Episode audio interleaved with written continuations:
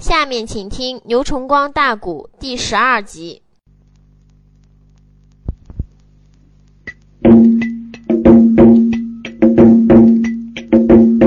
秦媚娘如此这般鬼看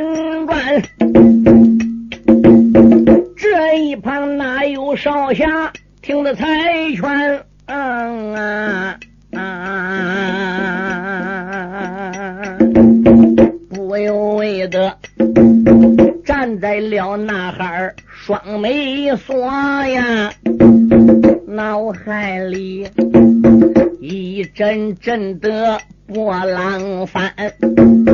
我不内该。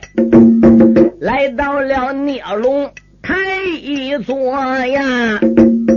一心内心看人夺宝在金山，屠姑姑聂龙的谈判把我救，怎么内瞧，瞧吞了那里好内丹？我的明知道秦媚娘五次三番把我害。他到：“你说救我的生命在目前呐，我有心。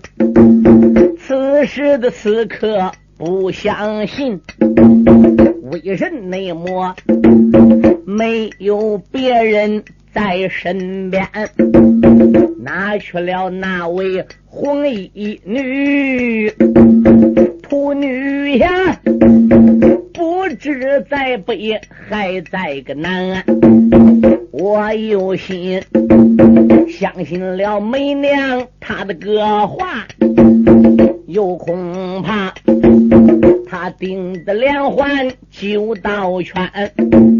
杨少侠句句的都说心里话，弟弟那个小贱人又把个弟弟喊了一番。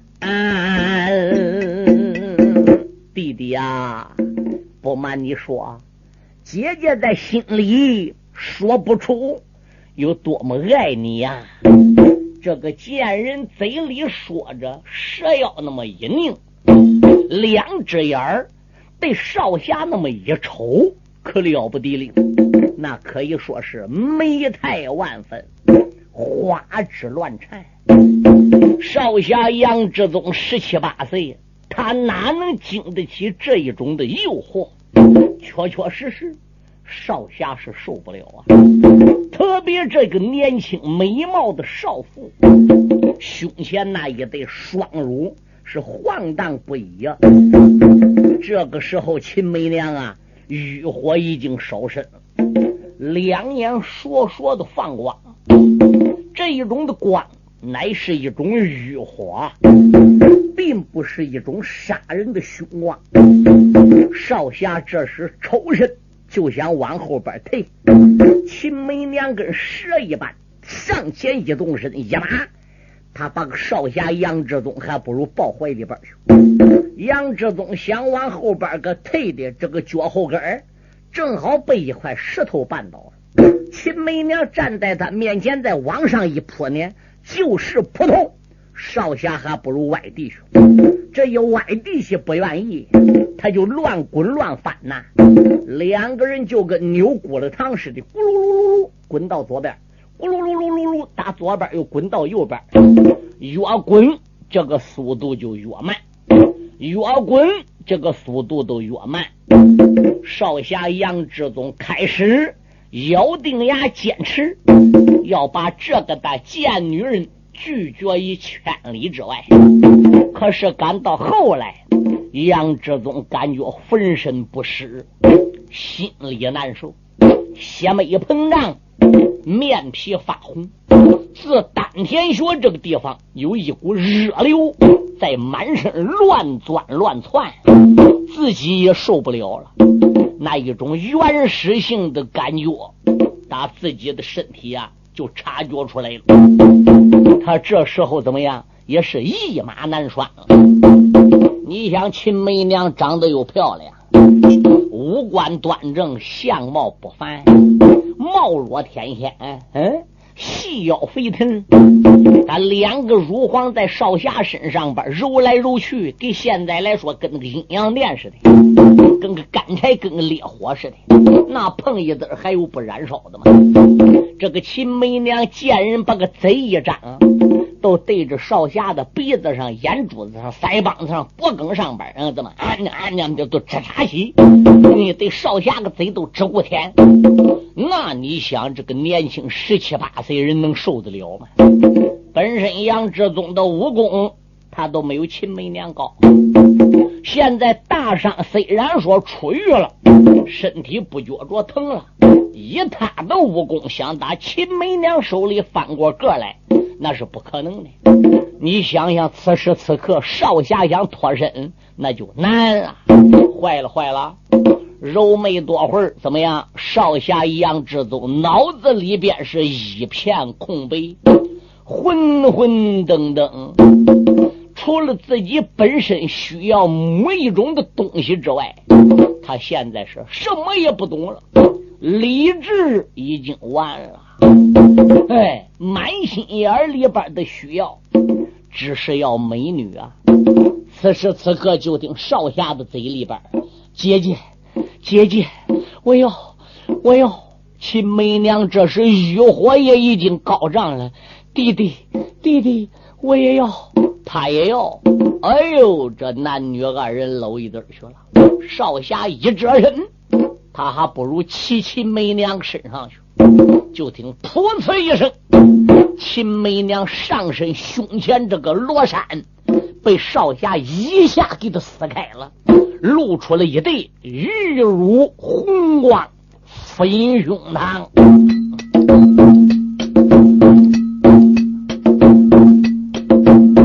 杨少那些他的个本性全失踪。秦梅娘搂着少侠也不放松。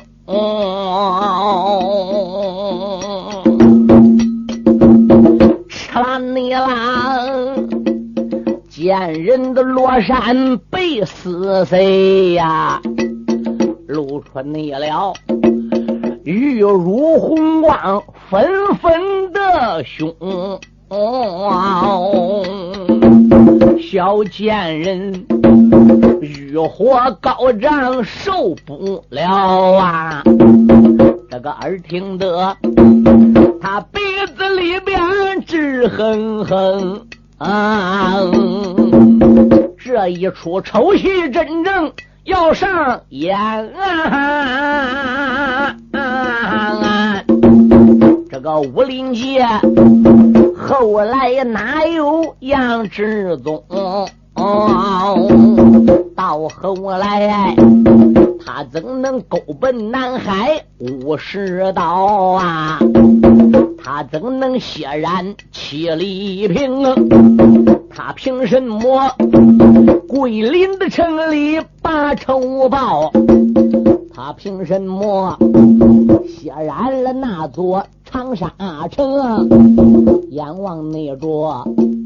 遗恨终生是要做啊！哎，这个身后边树林里有人叹息一声，嗯啊，这个女人一声的叹息也不要紧呐，客栈内战？道教少侠听得清，杨志宗一马难拴就受不了了。秦梅娘欲火烧身，搂住杨志宗就死也不撒。眼看看这一出的丑戏，这就要上演。哎，身后树林中这一声悠悠的叹息传住了。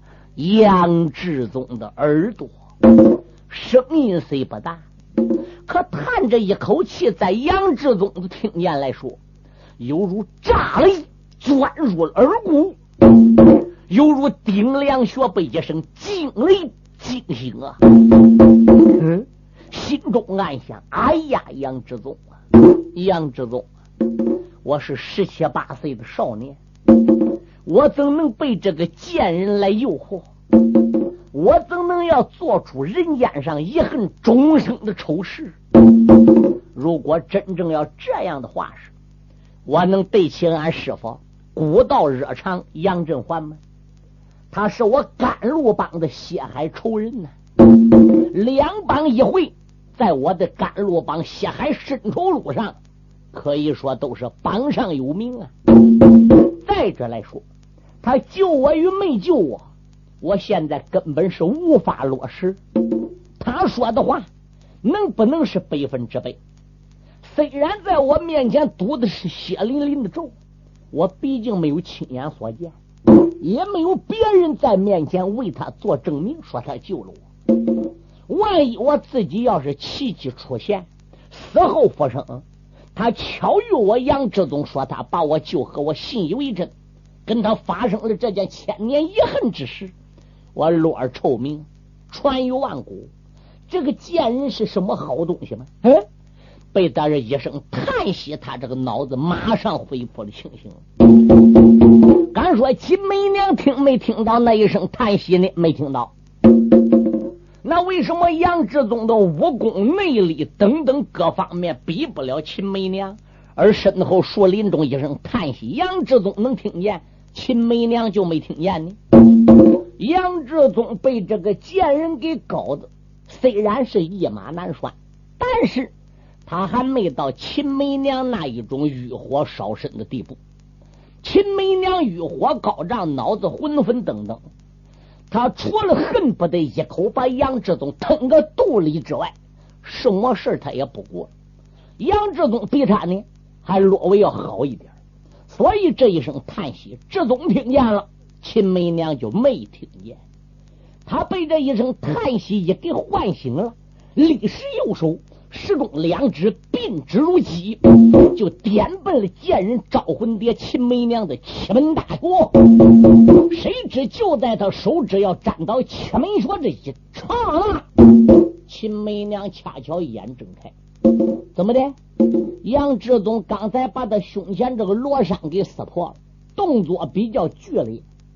这么一眨眼，他感觉杨志宗这个动作没有刚才剧烈了。所以他不由自主把个眼呐就给睁开了，这一睁之下，正好望见杨志忠的面目表情比刚才有异，变着不好。他一翻身就想把杨志忠从自己身上甩了出去，这身上起来。本来杨志忠始终两只是点他七门穴的，他这发生又变了，一翻身没点到七门穴，哎，该知道没？没点到他七门大穴，点到贱人秦梅娘身上的软麻穴了。这个软麻穴一被点到，顿时秦梅娘是动弹不得啊！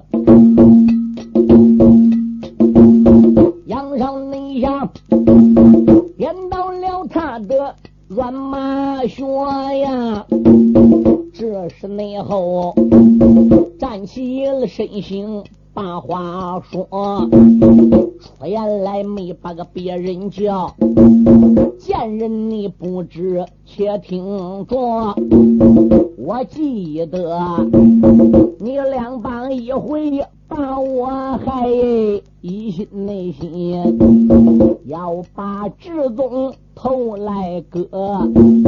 你到内说，你跟我志宗有仇恨，为什么死后把我来救和？你倒说，把我个志宗命来救，献出了九转还魂药，不管你今日里讲的真和假。我的暂时的，我把个贱人头来割。下一次若被志宗我来碰到啊，定要那你一条的生命见我啊。杨少侠，整理好衣服，抽身走啊。你往你他呀，迈步登上高山坡。啊，秦媚娘躺在了地下不能动，一阵那阵怒火直撞顶梁穴，嘴里边不怨的心里怨呐，怨一声自己做事欠思索，我不内该深谷之中想好事。我的就应该把他的肚子剖开来取药啊！现如今我的穴位被他点呐，躺在了地下无奈何。啊！这个贱人，别看他年龄三十露头，貌美如仙，他这一生来可以说阅人无数。玩多少男人了，他自己都数不清了；栽在他手里多少的男人也数不清了。你，他今天栽在一个十七八岁的毛头小伙子手里子，列位，他心里边是又急又气又羞又丢人。哎，我怎能栽个他手里？我等于是个花中老手，我怎么能叫他给玩儿呢？其实这还不是杨志宗玩的，他是另外一个人叹了一口气，提醒了杨志宗，一时换来了杨志宗的神灵，嗯，才点了他的穴道。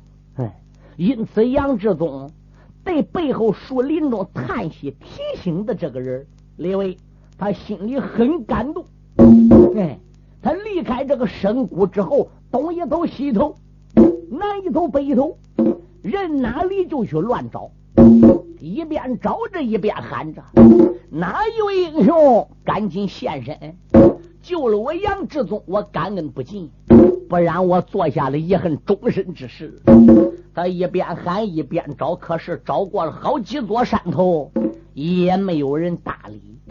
不知道是谁叹气提醒了他，他也感觉着有点累了。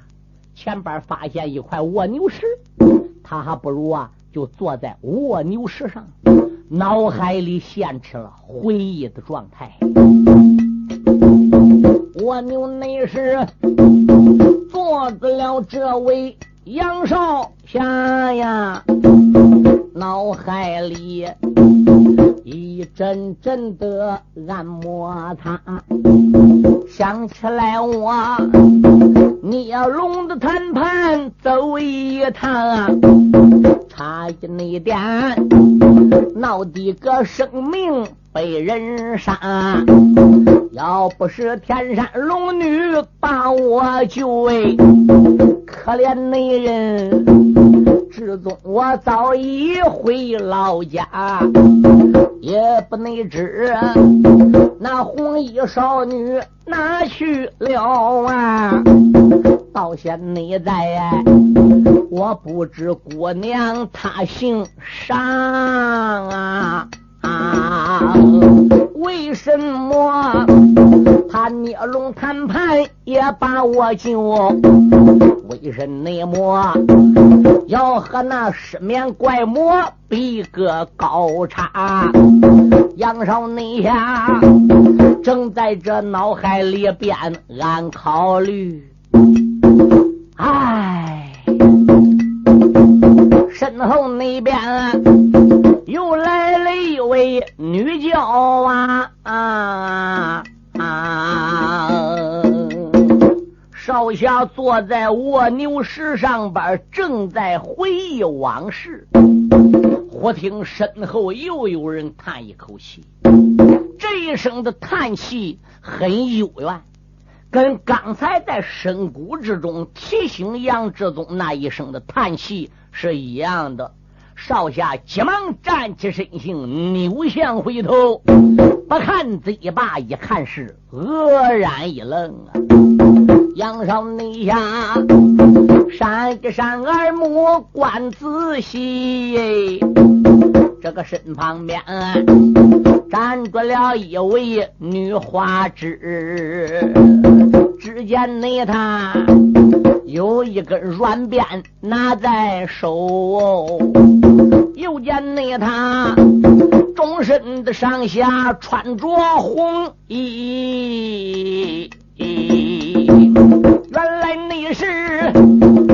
天的见面红衣女呀。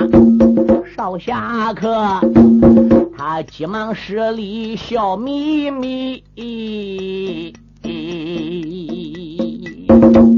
原来是红衣女，那个巧儿不巧儿的。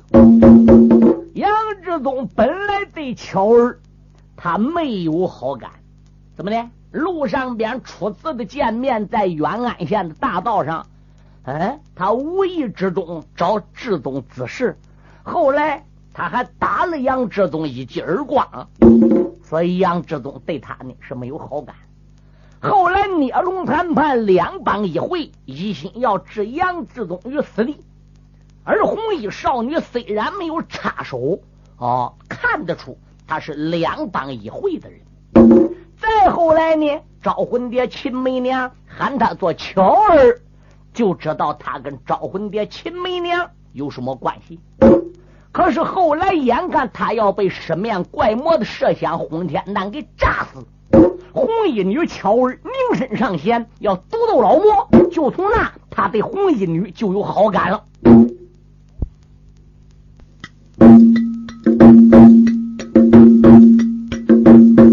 这一内旁惊动了少侠杨志宗，上前你来呀，报完兵手。把花名，出言来没把别人叫，连八个巧儿姑娘喊出了声。聂龙聂探，曾经内得你手拿软鞭扳过了我，曾记内得。要斗那十面怪魔勾践雄，陷入内境，只中我呼声还阳转呐！我给你施礼到来领，你得我救命的之恩记在肺腑。早晚内晚，至终我要报你的恩情。嗯啊，红衣女闻听的此言，叹口气呀。你往那他把头连摇，没吱声。少侠杨志忠过来给他施礼，红衣少女巧儿只是把头连摇几下，仍然叹出了一口气。唉，其他的话都没有说。杨志忠一抱拳，请问巧儿姑娘，刚才在深谷之中那一声长长幽怨的叹气。可是巧儿姑娘所发，红衣少女把头点点，是我叹的一口气。哦，那就多谢巧儿姑娘了。那那刚才在深谷之中所发生的那一幕，不用说，巧儿姑娘你都已经看见了。巧儿把头给点点，嗯了一声，嗯。杨志忠就觉着浑身发热。臊得个满面通红啊！心中暗想：这要在武林界张扬出去，那将来可够难堪的了，可够丢人的。怎么的？秦媚娘是个采花贼，是个盗采花。嗯，深谷之中，我跟他跟牛骨汤似的在一起，而并且上身的罗衫被我又被他看见，这会不会张扬出去呢？嗯。他想到这些尴尬的事就不敢再继续往下边想了，把个话题呀就岔开了。乔儿姑娘，你怎么能顶到那深谷的呢？乔儿叹了一口气：“少侠，不瞒你说，我和屠姑姑把你埋葬了之后，屠姑姑离开了金山，但是巧儿我没有走啊！巧儿姑娘，你你也参加掩埋我了？”巧儿把头点点。眼泪含在了眼眶之中，没有流出来。心里想：志宗啊，宗哥呀，我岂止是掩埋你？因为你的死，我嚎啕大哭；因为你的死，我为你掘坑掩埋；因为你的死，我哭得泪尽血出；因为你的死，我跟两帮一回绝了关系。因为你的死，我跟秦媚娘断绝了母女情长，所以他这一切一切不好意思打嘴里往杨志宗面前倒，他这一肚子的苦水往哪儿去？对谁说？他对杨志宗这一片的痴情，又怎么好向杨志宗来吐露？但得要有天山龙女涂慧芳女侠在此。也能以土女侠的口中转告杨志宗，巧儿对杨少侠那一种心情，他心里再爱杨少侠，他为杨志宗付出的再多，那必定他还是没出闺阁兰房的幼女，十六七岁、十七八岁，他再爱他，他也不好往外边吐啊。所以这个时候呢，小姑娘只有把个眼泪呀。群在眼眶子里边，当时候少侠就说了：“哎呀呀，巧儿姑娘，那那屠姑姑走了，你为什么留下来又没走呢？我我没好说，我没舍得走，我还想顶到新坟前边去痛哭，甚至我还想在那坟跟前的树上边上吊，跟你一起走。”可是我怎么对你说呢？他我我我了两声，下边没有词儿，那个眼泪打眼眶里就掉了下来。哎，两只眼含情脉脉的注视着杨少侠。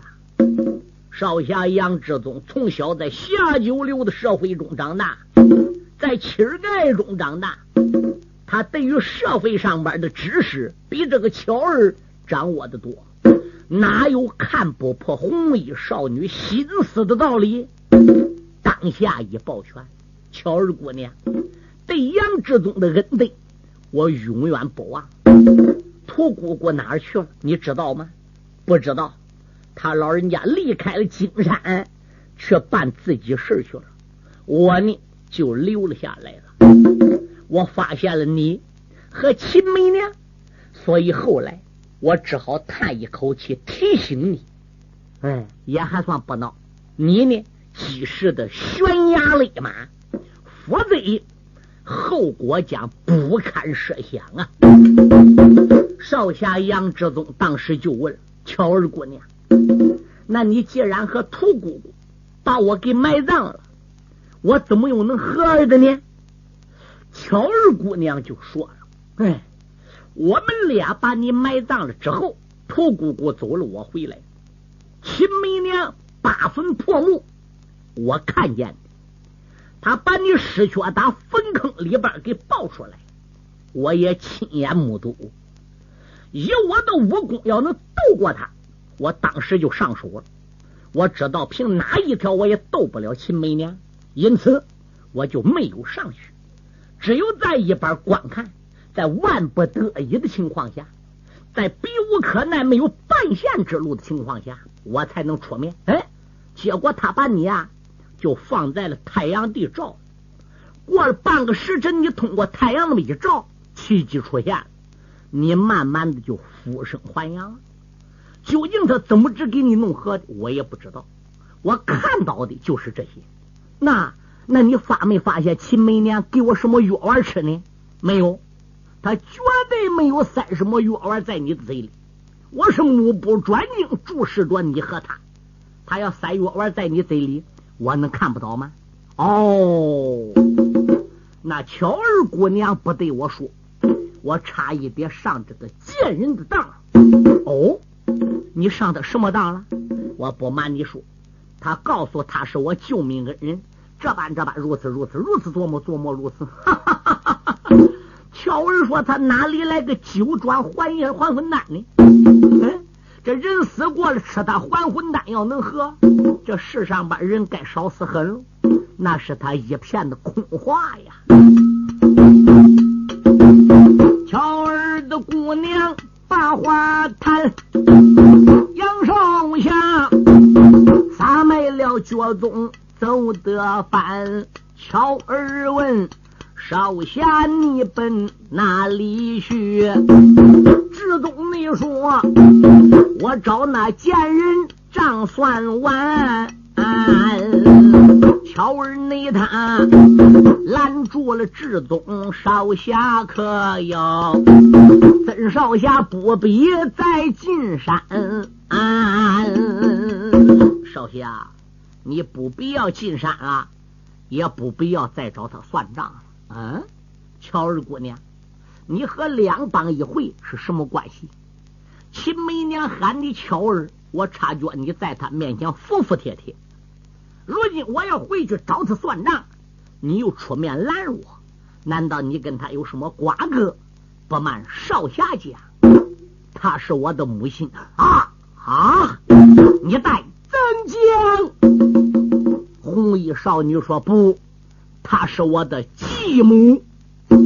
我生身母亲丧命，我爹爹娶她为二房。哦，原来如此。巧儿姑娘，那令尊不知贵姓大名啊？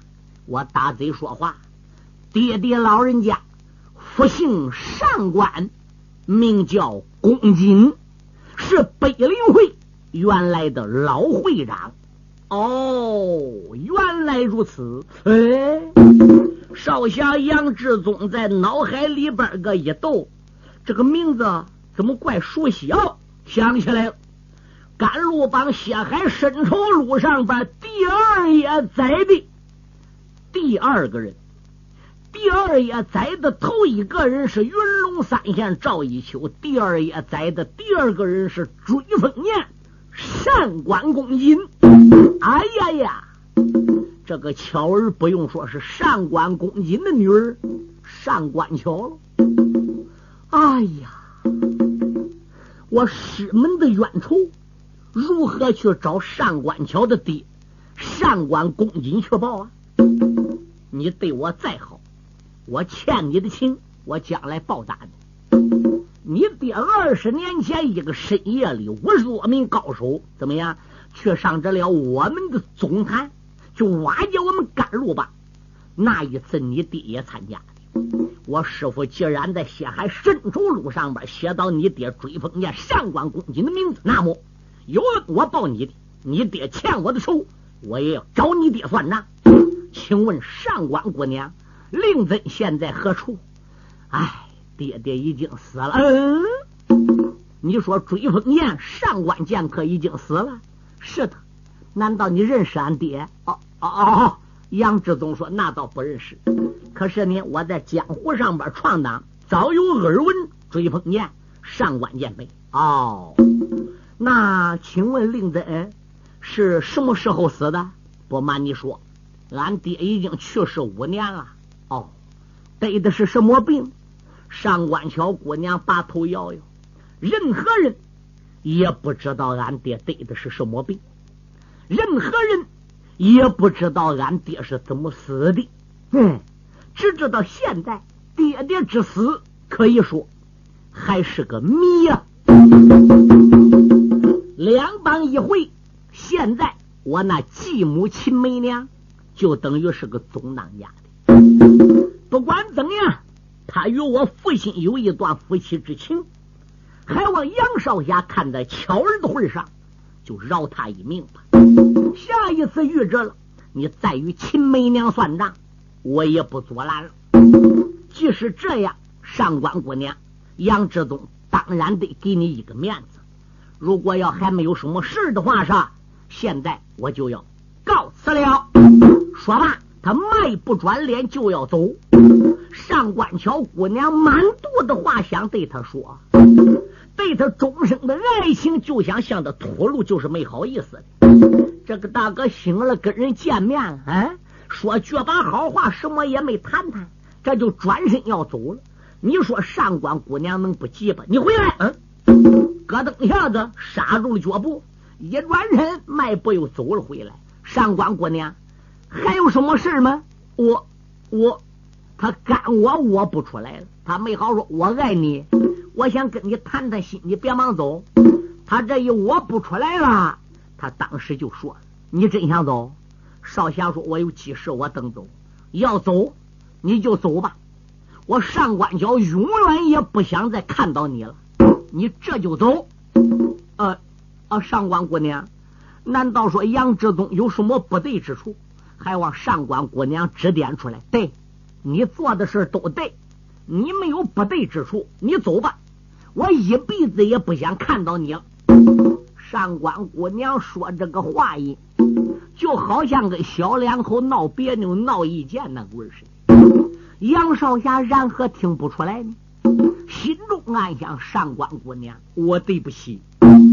本来我对你感觉就不好，孽龙谈判你出手增援，我很感激。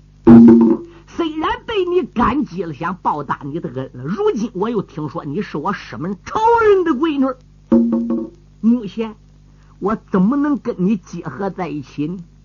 你对我这一段情，我只能达到心里有数。你向我表露出来，也等于是白表啊！上官姑娘，我辜负你了。少侠说：“既然这样的话是，那我就走了。”没等杨志忠动身，小姑娘一转身，噔噔噔噔噔，她还不如都先走了，走了北步开外，钻进了一片树林。他躲在树林之中，暗地还在盯着杨志忠。杨志忠本身要走，还没捞到走。上官姑娘一赌气走了，他愣在那块蜗牛石旁，不知咋回事。我到底怎么逮着他的呢？嗯？就算说他心里有话没唠叨，对我讲也不至于气我杨志忠气到这种地步。如果在小姑娘上官桥走时候，他要能喊一声说上官姑娘回来，上官桥也不走了。当不了上官桥大胆的就向他表露出爱情，可是他连招呼也没打，也没嚷一声，你就站着。你想姑娘怎么站呢？最后杨少侠就走了。他这么一走，上官桥在树林之中冷哼了一声。两眼露出了千层的杀气，暗骂道一声：“杨志忠，哼，你有什么了不起？我上官桥有一天非杀你不可。”说林内里压下了桥儿人一名啊，唱回来在场杨志忠离开了这座。金山寨，啊